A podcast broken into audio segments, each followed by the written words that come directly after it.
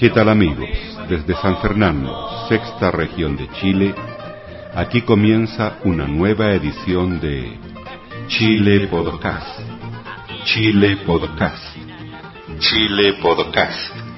El primer podcast educativo de Chile. Reciban un cordial saludo de su productor y presentador, profesor Carlos Toledo Verdugo.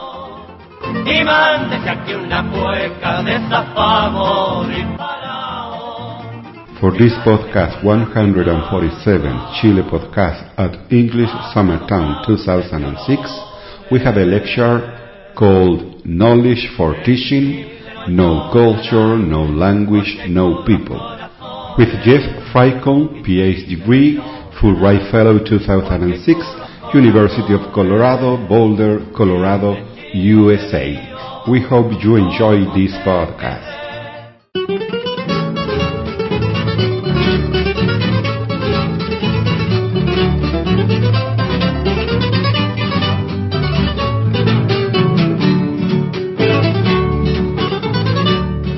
I need to, first of all, begin by saying thank you, just sort of in general, to the wonderful people of Chile. As Denise said, uh, my family has just only recently arrived, and uh, you can imagine all that goes into picking three children up, uh, transporting them to a new world, dropping them into a place where they're struggling to understand the, the language, and everything is new. And I have learned all about the fact that uh, no RUT, no nada. Um, I am still struggling to get a telephone. It's very interesting. I see every 14 year old uh, Chilean boy and girl in this town has a cell phone, and for some reason I can't seem to get a cell phone. Um, so you can imagine getting transportation and, and housing and all the many things um, have certainly been a challenge and ongoing. However, uh, it's, we have just felt wonderfully received and interaction after interaction after interaction with the Chilean people has been just wonderful. And, and so I thank you for the very gracious welcome. And uh, I'm delighted to be here today. Before I forget, I just, uh, in case I don't mention this at the end of my remarks, I also want to commend you for being here. Um, it's amazing. I came in the other day to see a room full of, of committed teachers. I'm sure it's similar here as in the United States. To ask teachers to give up a week of their holiday um, after a long and grueling school year, um, that's no small thing. And so the fact that you're here today suggests quite a bit about you and about your integrity as a teacher. And so I certainly hope that my remarks today will be a contribution to the week and, and uh, will make this an, an, enriching, even more enriching time for you. Um, I want to just pause for a second and, and just linger on the title of this talk for a moment before I jump into it. A couple of months ago, I guess as Denise and others were putting this program together, she emailed and said, Would you be interested in, in uh, speaking at this week long event? And I said, Of course. And then a couple of weeks later, I got the first draft of the, of the program, and there was the title to my talk. And I would have included the whole thing in here, but I couldn't get it onto two lines. And, uh, and it struck me, you know, when, when somebody gives the title for your talk, that makes you go, hmm, okay, that's what I'm going to talk about. So I kind of chuckled. And I think what Denise had done, I'm guessing, is had gone back to my proposal and pulled, pulled a couple of things. She pulled part of the title of my proposal, and then in my conclusion of this proposal, of course, I was trying to get it funded so I could be here. I was really trying to end with a really strong closure, and, and so she pulled a quote about knowing people, knowing languages, knowing cultures, and she put these two things together pedagogical content knowledge for teachers and no cultures, no languages, no people.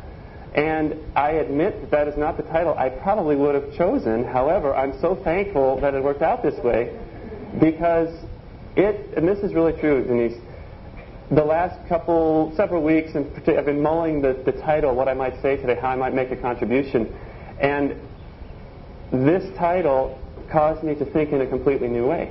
And I'm very grateful for that. I am sure that I would have thought, yes, I can do a presentation, I can pull one out of my back pocket and, and talk, and you all wouldn't know the difference. And I'm just going to be arriving in Chile and uh, it's going to be difficult, so why not make it easy? And so I want to thank Denise for causing this new brain experiment for me. So to the extent that anything positive happens here today, you can of course, you know, give some of the credit to Denise, and uh, I certainly will take all of the blame if it if it isn't any good. Uh, so anyway, this is new. This is new for me. You're you're you're hearing some of these ideas put together, at least by me, uh, for the first time. So it'll get better, I'm sure, as I continue to refine these thoughts. But anyway, you're in at the, at the first level. Uh, let me give you a, a, brief overview of what I'd like to talk about today. Uh, as I'll mention in a moment, and as Denise mentioned, I am a former mathematics teacher in the high school. And now most of my work, since I've gone back to the university level, I work with teachers, both practicing teachers and future teachers around mathematics. So I'm a mathematics educator. And yet the question I want to ask you today is maybe just a little bit outside of my area of expertise, but hopefully you'll see that I can, I'm going to try to blend these today. What does it mean to be literate in the world of today? That's the question I would like you to think about, in addition to some others. What is the nature of knowledge today? We're all teachers in this room, and presumably what we're trying to do is help our students become more knowledgeable. Well, I want to push us today, you and me. As I said, I, this is new, some new ground for me. What is the nature of knowledge? Here's another question. What knowledge is necessary today to be successful in this changing world? I'm going to share in just a, in a little while some of my initial impressions about your country. And in two weeks, I already have a dozen new ideas about things to study, things to think about in this context. What is important for children in, in, in Chile to know to be successful in this world? And finally, after considering these things, what does it mean to be literate? What is the nature of knowledge? What knowledge is necessary? What are the implications for us as teachers? Those of us concerned with teaching and learning, how, how can we react to this, what I think is a, is a changing educational context? So that's sort of the overview. Hopefully, we'll make some progress in, in those areas. Now, I need to start with my disclaimers. Uh, in the United States, you can't do anything without a long list of disclaimers so that you don't get sued for this or for that. So these are my disclaimers. Uh, first of all, I want you to know right up front, I know this is an English, this, the, the, the, concentration, the focus this week is about English, and I, I think it's wonderful. But I don't know your language. Denise found out yesterday just how little I know. I was with a group of uh, professors at Universidad de los Andes, and I was struggling to convey these ideas and thoughts. Uh, I'm learning, but I don't, I don't know your language. It's a beautiful language. I don't know your culture. I've heard story after story about things. You have to see this, you have to do this.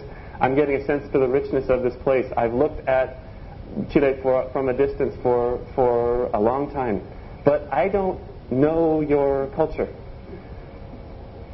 I don't know your educational context.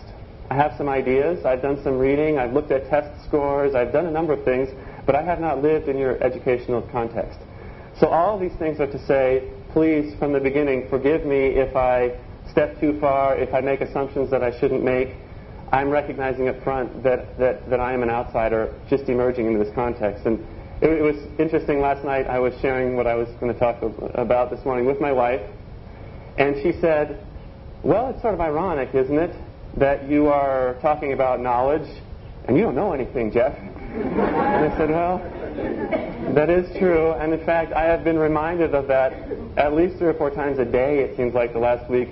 I have heard one of the first words I became, uh, I was able to distinguish, as I said yesterday to this group, my first few days here, I would hear one long word. I couldn't distinguish the small words, but I, I figured out extranjero right away. And it was always like, momentito extranjero. And uh, I realized that I was causing problems. So I've been reminded over and over that, that I, am a, I am a foreigner. Um, I hope to be immersed as soon as I can. That's my goal.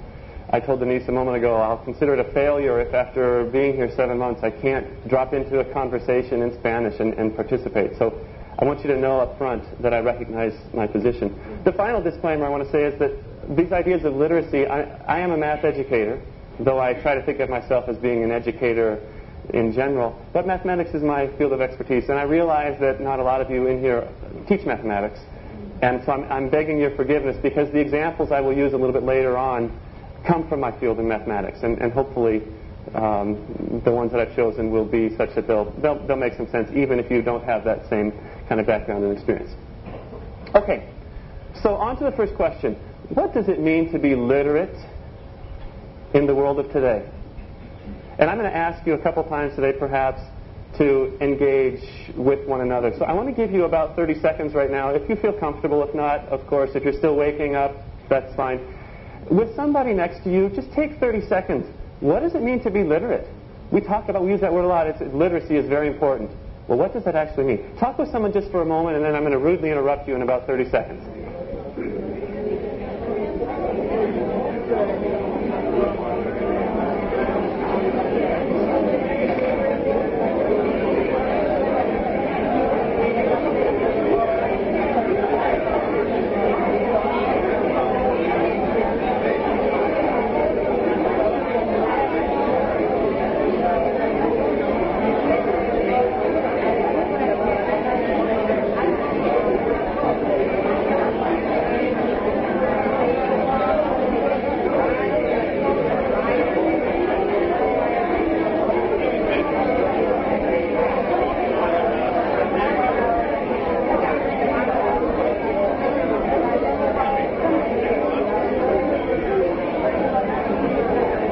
Okay.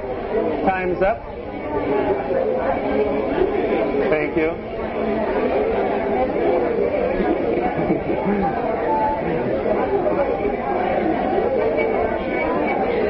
Okay. Thank you, and I, I apologize. I, that's violating the, you know, the number one teaching principle. You ask your students to talk, and then you stop. You, you prevent them from talking. So I apologize. I wanted to invest you early in this presentation to the topic of the day. And I'm very curious, I don't know if it's possible to maybe just speak loudly. I just, one or two ideas. Um, is there anything particularly significant that either you mentioned or you heard a, a colleague mention about what it means to be literate? These are short. You get only one small sentence. Any ideas? Yes. we were talking about this and we think that lyric is about what, about what happened in the world. About what happens in your world, being aware of what's happening in your world. Okay, yes. Um, we, we think that if, if you now you don't know computer language, you are not teacher. Okay, very good point. I'm going to talk about this in a few minutes. If you don't know computers, if you don't have access, the knowledge to use a computer, you're not literate. Okay, very good comment. Yes, in the back. We have to develop yourself in the. Wow, these guys are good. To have tools to develop yourself in the world. Beautiful, wonderful. One more. Uh, to communicate yourself. To communicate yourself effectively. Thank you. To be able to communicate effectively. Okay, this is the last one, I promise. Yeah, you just look like you really needed to say something. Uh, I think it's literate is, is only related to knowledge. It doesn't mean that you're, uh, you have good manners or you know the culture and you don't have interpersonal qualities with people. mm-hmm. Only, I think it's only referring to uh, knowledge. Knowledge. Okay, I'm not sure if you can hear that. So literacy is connected specifically to knowledge. Okay, so maybe that question earlier of what is knowledge is a very good question. Thank you, and I'm sure there's many, many other great ideas were shared. Uh, in truth, the, the, the uses and definitions of literacy, again, I'm outside of my field. There are probably some literacy experts in this field who will shake your finger at me for, uh, for, for saying more than, I, more than I perhaps know about literacy. But I know that over time there have been different uses and definitions of literacy, what it means to be literate. Uh, for example, prior to 1970, literacy was most often used to talk about non-formal educational settings, particularly in the context of adults who didn't know how to read. You, notice you gave a much broader definition of, of literacy. In the past, it had been pretty much about reading. Can you pick up a, a newspaper and read the newspaper. That, that was literacy. In the 1950s, and then again we cycled back in the 1990s, there's an interesting connection to literacy and the readiness of a country for economic takeoff, so to speak. In the United States, Chile is regarded as the shining example in South America of a country that was able to have an economic takeoff, liftoff. And I'm not saying there aren't other countries, but it seems, from my viewpoint in the United States, that Chile was among the first in South America to really do that. So some have said in the 50s again, and then more recently in the 90s, that those economic takeoffs were linked to lit- literacy, ability to read, particularly the literacy rates among men. What they, what some scholars believe is that you needed across the country a 40% literacy rate. That is sort of the threshold for this new economic development and emergence into the modern economy. 40%. So not quite half of the population needs to be literate, however we define that, in order for, for these things to take off.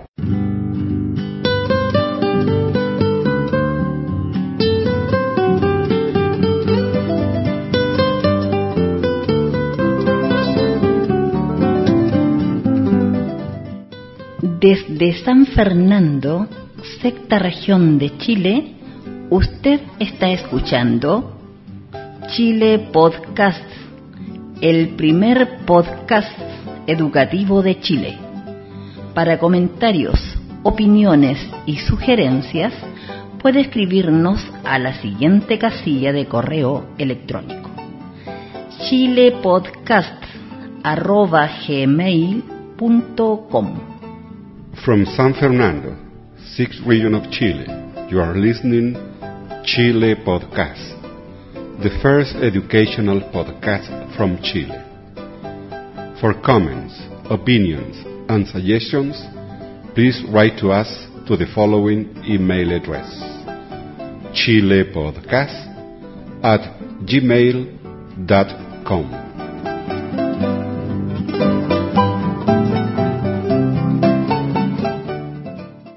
let me. Uh, oh, did I miss? I did. I don't like doing things like that. Excuse the misspelling. You obviously know Paulo Freire. Um, I have to say that for me, about 15, 16, 17 years ago, I was introduced to his work, and at that moment, realized that what I needed to do was become a teacher. For me, this was very, very influential work, and I think in the United States, uh, we began a journey of raising the critical consciousness, becoming critical, um, developing critical consciousness among our teachers, among our students, due largely in part to his work. And I find it sort of humbling that some 15 years later, here I am in one of the countries in which he did a lot of his work. So for me, this is kind of a, an interesting uh, circle. As you know, many of you know, I'm sure, that in the 1960s he worked with um, poor people, illiterate people in Brazil and also in Chile. He was in Chile, correct? Yes. Yes, thank you. Um, and he was well known for this idea of reading the Word and the world. So, again, as you know probably better than I, groups of learners would come together to collaborate, and they would pursue the criti- a critical consciousness of their world through reflections, through action, and the written word. So there was this strong connection between literacy, learning to read, and beginning that process by learning words that were highly charged with meaning for these people, that expressed their fears, their hopes for their children, for education for their children, their troubles, their dreams for a better life. That was the starting context to, to, to help these um, individuals become literate, learn how to read. In other words, these words provided the vocabulary through which they learned to read and write. So, my question for you today, again, I was, many people in the United States were, were struck by this philosophy, this, this work. So here's my question for us today. What are the words and vocabulary today by which our children seek access to the world? Seek knowledge, to become world citizens, to become participants in the global economy. This is the question that, that I have, have been pondering recently. Now, let's talk a little bit about how the world might have changed from 1960 to today. Um, I just mentioned the title Pedagogy of the Oppressed. That was his book. Again, I don't know if it was even published here. It was very popular in the United States. And as I was thinking again, uh, motivated by this title that Denise gave me, I was thinking maybe there's another title for this or, or an idea. This is actually this is one I want this what I'm going to share with you in a moment to be the title of the first paper that I that I write in uh, as a result of this experience. I think what we're moving from, given the changing world, is that is, is a pedagogy of the oppressed to a pedagogy for the obsessed. And I don't mean obsessed in a sort of compulsive way. What I mean is an obsession with the world, consumerism, with things, with communication, with knowledge. It's a new, it's a new day and age. And so this is my thesis, this is my theory, that, that to teach well today, we need to be aware that our teaching needs to fit a culture that is obsessed with more. And I, I've seen it in 10 days being here. Uh, I've been to Jumbo. I've been to Líder. As I said, every person has a cell phone. I believe I heard, and maybe my, my anecdotal evidence would confirm this. I don't know if it's true or not, but I heard before I left that there are more cellular phones in Chile per capita than any other country in the world. I, I didn't, in the United States, I did not have a cell phone until about one year ago. And I still don't know how to use the thing very well. So, we, like it or not, we're in a culture that is, I think, obsessed with more and more and more. So our pedagogy, our teaching, needs to reflect this. This is my, this is my thesis for the day. So let me ask you about a few of these things.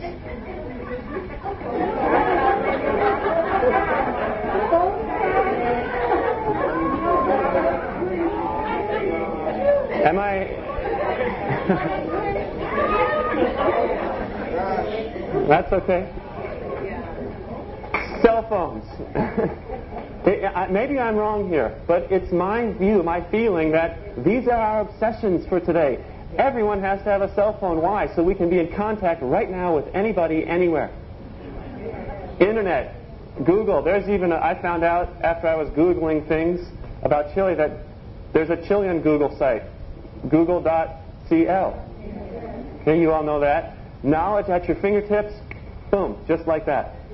Uh, email it has totally redefined the way that human beings interact. I saw the email list going around the other day. I put my name on it. Somebody has my email. I get, I'm sure it's the same for, for many of you. In my work at the University of Colorado in Boulder, I will get over 100, 125 emails a day. Heaven forbid if I'm gone for a week and I don't get to my email. It's just a new way of interacting.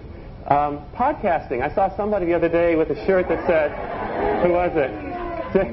I think, what did it say? I'm not talking to myself, I'm podcasting or something like that.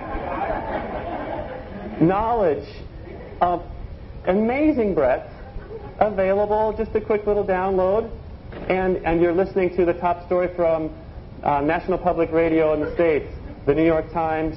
I mean, I can have podcasts of everything and anything that's happening in the United States right now. I saw that um, down here, wireless connectivity. I, I saw when I loaded my computer today, there's wireless access in this room. We could go right now and get the New York Times news on a podcast, spoken to us in English. Amazing, incredible. Text messaging, MP3, MP3, even our music, our entertainment now is digitized. Satellite, you can see anything. This is a sad but true state uh, statement. In the United States, you, you remember um, the tsunami of several months ago. This is ironic, tragic. It's unbelievable to me that in the United States, we knew before the tsunami hit the land what was going to happen to the people that were enjoying the sun on that beautiful day. We knew before they did, before the wave hit the land, we knew from our, from our uh, communication, from satellite TV, there was a tsunami it was coming and the people don't know about it. I mean, that's just heartbreaking. It shows the power of technology, and yet it also shows this big gap. Thousands of people with no idea what was about to hit them half an hour later, and we in the United States and other places knew about it. That's amazing technology, changing our world. Real time streaming. See the world live. I have some doctoral students of mine who were not very happy that I was going to leave for a year because they're trying to defend their dissertations. No problem. I brought a little camera, and for their doctoral dissertation defense, I'm going to be here in my house asking questions, responding. They'll see me on the screen. I'll see them on the screen. Amazing. Real time streaming. I could show you a picture right now of a camera that's a kilometer from my home. We could see what the weather is right now, very early in the morning. Uh, just amazing. Uh, oh, I said video conferencing. These global, these are the obsessions, okay? For lack of a better word. This is what, is this not what our children want? It's what they're doing. It's what they're doing. So we need to ask ourselves the question what are we teaching? Is it relevant to this world? I, I wanted to go on the web last night, on the internet, this week actually. I've been trying to get internet and phone into my house, and I have failed. So, what I wanted to do last night was to go and, and grab a bunch of pictures. For example, iPod. I'm sure even here in the States, the iPod, the image of iPod, you know, the little MP3 player, is everywhere, recognizably instant. Nike, you know the swoosh? Of course. Um, I want to do this experiment here. I want to ask kids the Audi symbol for the cars, the circles. I have a thesis that more children know about the rings on an Audi than the Olympic rings that will be taking place in a few weeks. I would be willing to bet that more kids recognize an Audi than the Olympic rings, which have been around throughout antiquity. Windows, you know the little Windows symbol, Coca Cola, Starbucks, Adidas, Puma, all of these things are global. You flash an image, and it's there. I wanted to share one last example. There was a movie that came out in the United States, Super Size Me. Did anybody see Super Size Me? I think it was in Super Size Me. Might have been in a different Michael Moore movie. But they asked children to identify, they showed them some pictures. I can't remember all the details. But I know that there, there was a picture of George Washington, a very significant president in the United States, the first president of the United States. Um, they showed a picture of Jesus Christ, and they showed a picture of Ronald McDonald. All of the children could identify Ronald McDonald. Very few of the children could identify the other two. I mean, how, oh boy, how discouraging is that? Marketing has just consumed our kids. It's everywhere. This is the educational context within which we are now working. So here's my question. On to that next big question. What knowledge is relevant today? Here are some facts we're in a technological world. As soon as I put those things up there, you agreed with me by your, by your response. It's a technological world, no question. Every bit of knowledge that has been accumulated throughout thousands of years has now been digitized and stored. I defy you to find me a piece of knowledge that we couldn't go out and find somewhere on the web. I'm sure there's some somewhere but almost everything has been digitized. Okay? So there is a new kind of knowledge, a new kind of literacy that's emerging. And it's not about the facts themselves. For me in mathematics, it's not about the quadratic equation. Because you know what? The kids can find the quadratic equation that fast. You can say, What do I need to know? Bang. It's done. Long division. Why in the world would a child ever be interested in long division when we have a calculator that could do all the computations that we could do ourselves in a lifetime can be done on a little calculator this big in less than a second. So it's rendering obsolete a lot of the knowledge that we formally and still continue to teach. So, so here's, the, here's the distinction. In the past, we sought to provide students with knowledge and procedures. Today, all of those things are accessible. So does that mean we need to start thinking about a different kind of knowledge? Whoops, did I miss a page? Okay, so what is our role then as teachers, as schools? Given all of this, and you can disagree with me. Again, I'm working some of this stuff out myself, so you may not disagree, or you may not agree totally. Disagreement is fine. This is where I'm coming from. If this is the new educational context, then what are we supposed to do? Children don't need, they don't desire for sure the knowledge, the, the knowledge that we received when we were in school. They don't want that. Here is what they want. They want access. They want to know how to text message. They want to know how to do a Google search. They want to know how to find knowledge, the knowledge that they desire. And I can't really blame them. Why would you spend time grunting something out in mathematics when it exists somewhere else?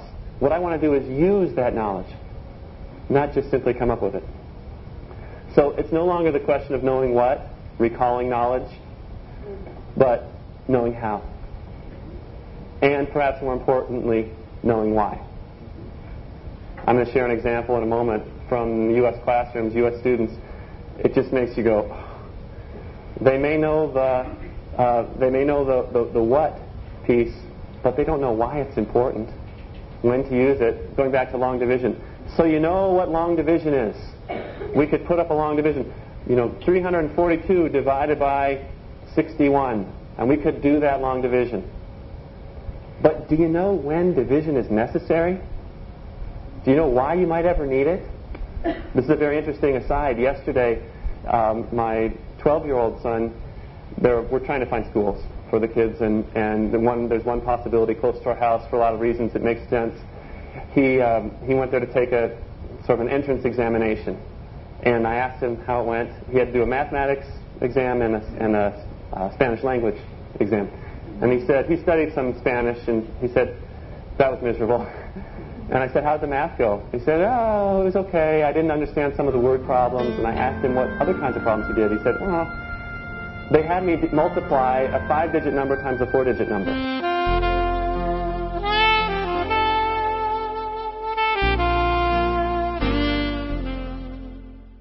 Continuamos este podcast con un importante mensaje de la palabra de Dios.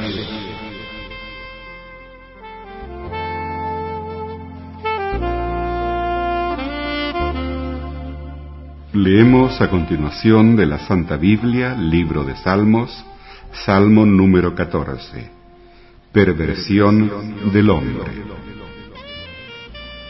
Los necios piensan que no hay Dios. Todos se han pervertido. Han hecho cosas horribles no hay nadie que haga lo bueno. Desde el cielo mira el Señor a los hombres para ver si hay alguien con entendimiento, alguien que busque a Dios. Pero todos se han ido por mal camino, todos por igual se han pervertido, y no hay quien haga lo bueno, no hay ni siquiera uno. No tienen entendimiento los malhechores, los que se comen a mi pueblo como quien come pan, los que no invocan el nombre del Señor. Temblarán llenos de miedo, pues Dios está con los que lo obedecen. Se burlan de los anhelos del humilde, pero el Señor los protege. Ojalá que del monte de Sión venga la salvación de Israel.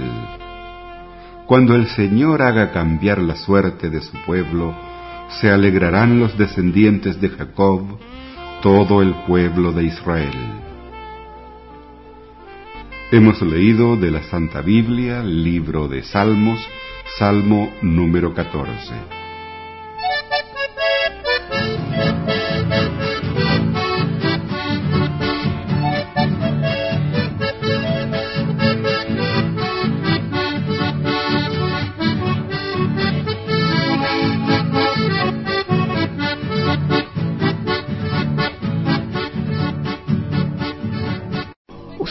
Ha escuchado un programa de la serie Chile Podcast en el English Summertown 2006. Si le gustó este programa, cuéntele a sus amigos y envíele los datos de nuestro sitio web www.chilepodcast.cl. Y no olvide de firmar nuestro libro de visitas en la misma dirección www.chilepodcast.cl. You have just heard a program from the series Chile Podcast at English Summertown 2006.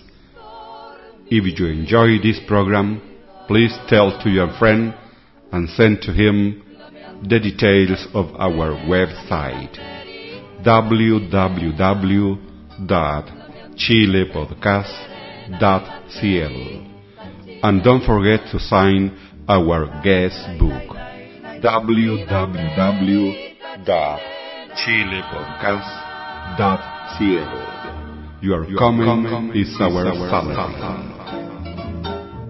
From San Fernando, 6th region of Chile, this is Carlos Toledo Verdugo saying goodbye to all of you. Mi banderita chilena, banderita tricolor.